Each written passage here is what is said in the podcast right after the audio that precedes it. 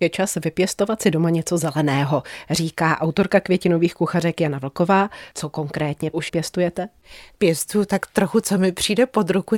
A proč je to vhodné? Až teprve v únoru, protože v únoru na hromnice o hodinu více, nebo jak je ta pranostika, že už máme víc světla, takže ty rostliny prostě líp rostou a můžeme vypěstovat ty výhonky, které potřebujeme, aby byly zelené.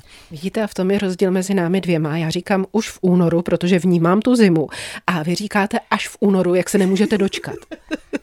tak nějak to bude, nemůžu se dočkat a je pravda, že od začátku února opravdu cítím už, jak se mění vůně toho vzduchu a samozřejmě každý rok vyrážím na ten česnek, ale o tom jsme tady mluvili tisíckrát.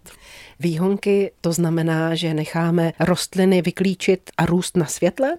Říkám správně ten rozdíl mezi klíčky a výhonky? Přesně tak to je. Pokud chceme klíčky, tak ty klíčky, to jsme se hodně naučili klíčit hezky ve tmě v koupelně, aby tam neprobíhala ta fotosyntéza, ale pokud chceme výhonky, tak si to dáme někam na parapet a necháme to vyrůst větší a máme prostě malé zelené lístečky a to si můžeme přidat do čeho, na co máme zrovna chuť v tom únoru. No. Patří lístečky, o kterých jsme teď mluvili, i do vašeho únorového receptu pro nás? Jenom jako dekorace. Já mám recept ještě, který jede na jistotu, protože nemusí se každému povést ty lístečky, výhonky vypěstovat, ale mám recept z hlízy, topinambůru a z česneku. To je jistota, že to se sežene. Mm-hmm. Co dalšího budeme potřebovat a kolik čeho?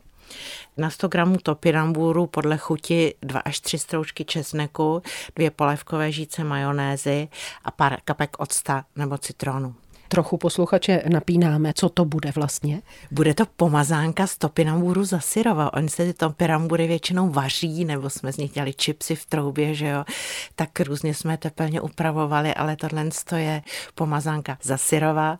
Topinambur se očistí kartáčkem, že jo, to se nedá loupat škrabkou, takže očistíme topinambur kartáčkem, nastrouháme na struhadle a musíme i hned zakápnout buď tím citronem nebo tím octem, protože ten topinambur má tendenci velmi rychle na vzduchu černat. Utřeme česnek ze solí, přidáme tu majonézu a mažeme na chleba nebo na veku a zdobíme eventuálně nějakými těmi klíčky, pokud se nám je podařilo vypěstovat. Únorová chuť od Jany Vlkové. Dobrou chuť.